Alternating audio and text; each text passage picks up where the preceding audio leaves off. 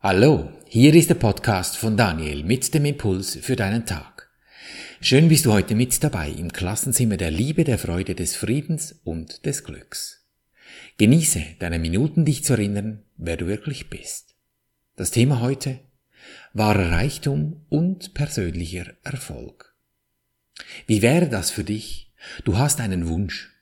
Ob jetzt ein gut gefülltes Bankkonto, einen Traumjob oder deinen Traumpartner kannst einfach mal wählen. Du gehst wie eben in diesem Traum auf der Siegerstraße mühelos und mit Leichtigkeit von Null zu deinem Wunsch.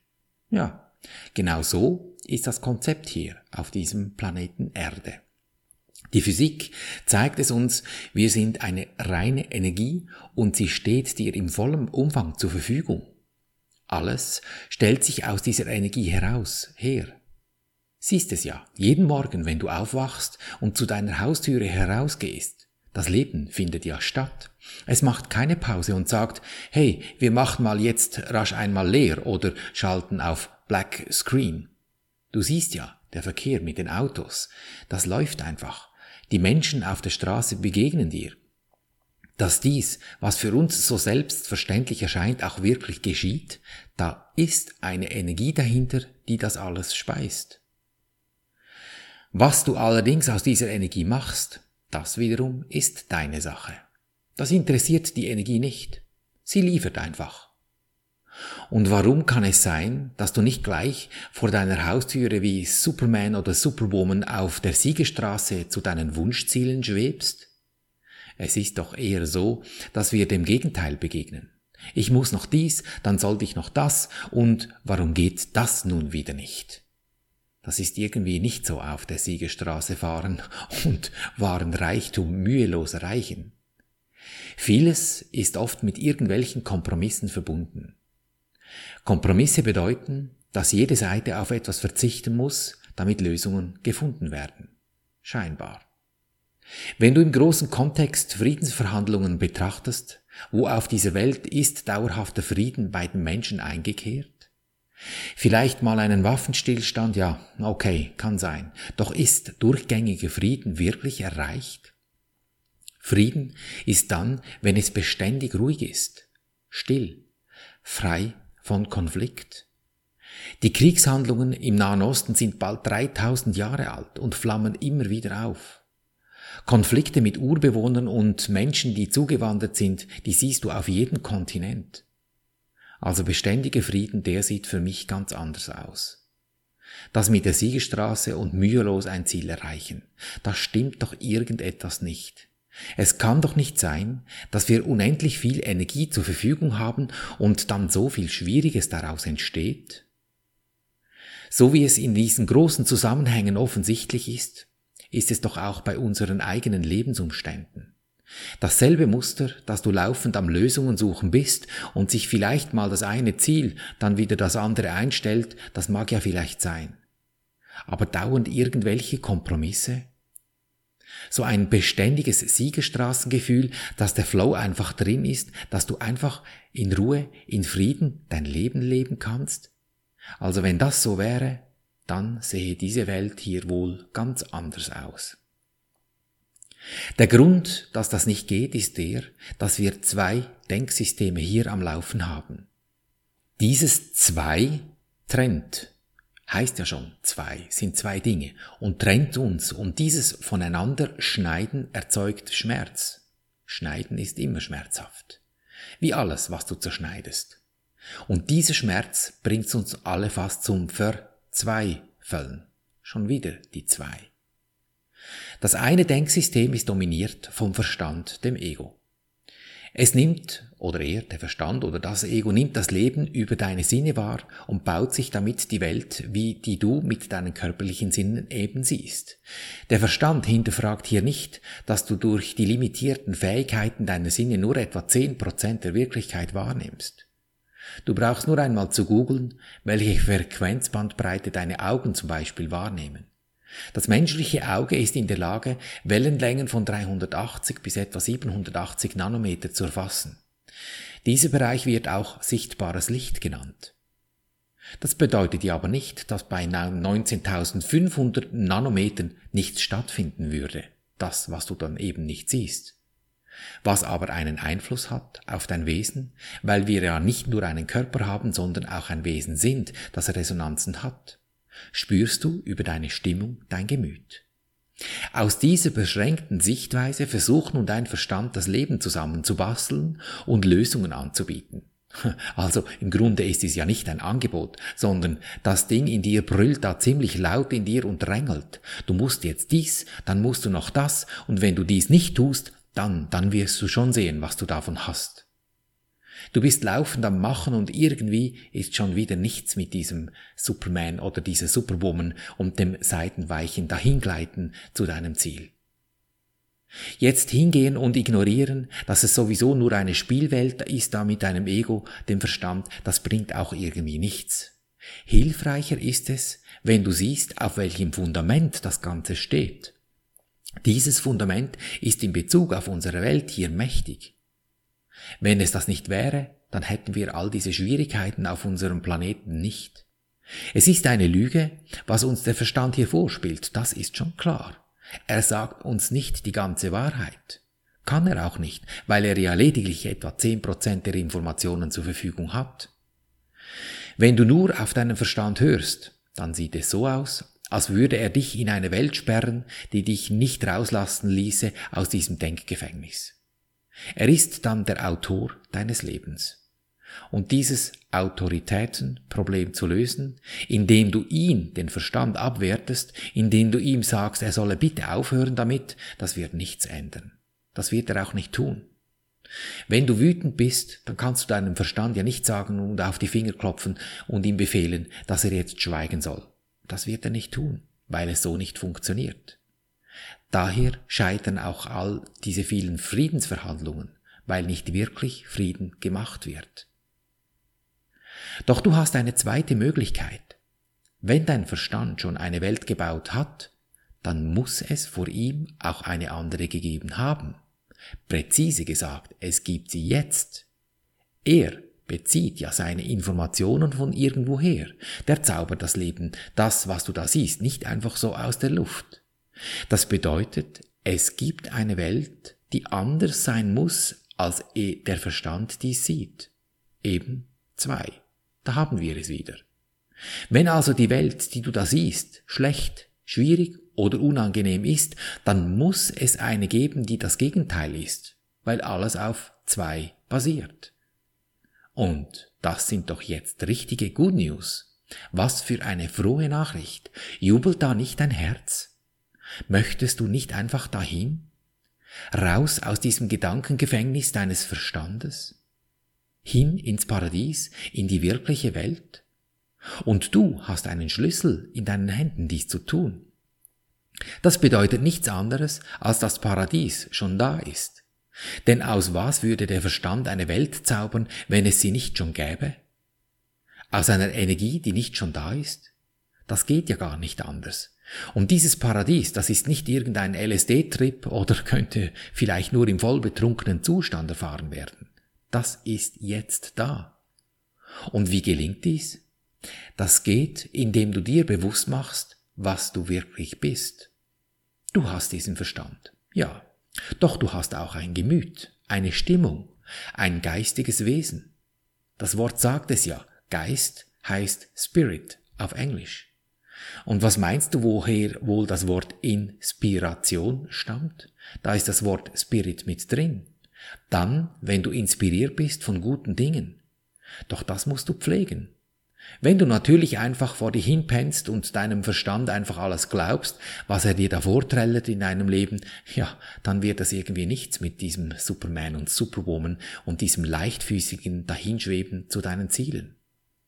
Das ist keine Raketenwissenschaft. Es braucht lediglich eine Entscheidung von dir, wie du die Sachen sehen willst, was da in deinem Leben geschieht. Worauf hast du deine Aufmerksamkeit gerichtet? Wie bist du da getunt? Wenn du nicht aufpasst, was du da zusammenfühlst und zusammen denkst, ja, dann wird dir das Leben schon Dinge liefern. Und wie das geht, wenn du nicht mal so nicht ganz so gut aufpasst, da habe ich dir heute ein Beispiel mitgebracht. Für meinen Geburtstag Mitte Januar haben sich meine Frau und meine elfjährige Nichte etwas ganz Besonderes ausgeheckt. Ich solle doch bitte um 15 Uhr bereitstehen. Auf jeden Fall Badehose und Badetuch einpacken. Aha, mitten im eiskalten Januar in der Schweiz? Okay, ich freue mich riesig, mich von den beiden Zaubermenschen irgendwo hinführen zu lassen. Das mit der Badehose, hm, könnte vielleicht mit Eisbaden enden, habe ich mir so gedacht. Der Tag kam und die beiden haben mich durch ein zauberhaftes Zürich geführt. Essen da, Apero dort, Museum hier, was haben wir gelacht und uns köstlich amüsiert. Einfach herrlich.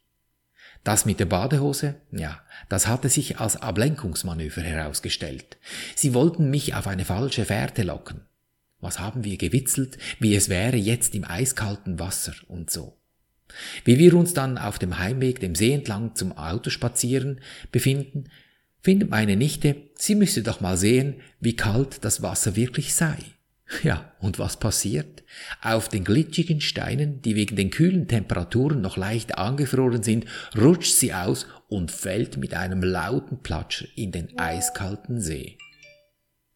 Wie ist das nun mit der Aufmerksamkeit? Hatte da nicht jemand gesagt, Daniel, pack die Badehose ein, wir wollen vielleicht schwimmen gehen? Voilà, Du siehst, wie viel Kraft wir haben, etwas im Leben entstehen zu lassen. Wenn wir die Aufmerksamkeit in uns aufrechterhalten, ob bewusst oder unbewusst, das spielt der Energie, die das Leben hier liefert, keine Rolle. Sie liefert zuverlässig. Das Wer, was, wann, wo und wie, das entscheidet sie. Ich oder in diesem Fall wir bestimmen die Richtung, wie wir das erfahren, das, was da geschieht.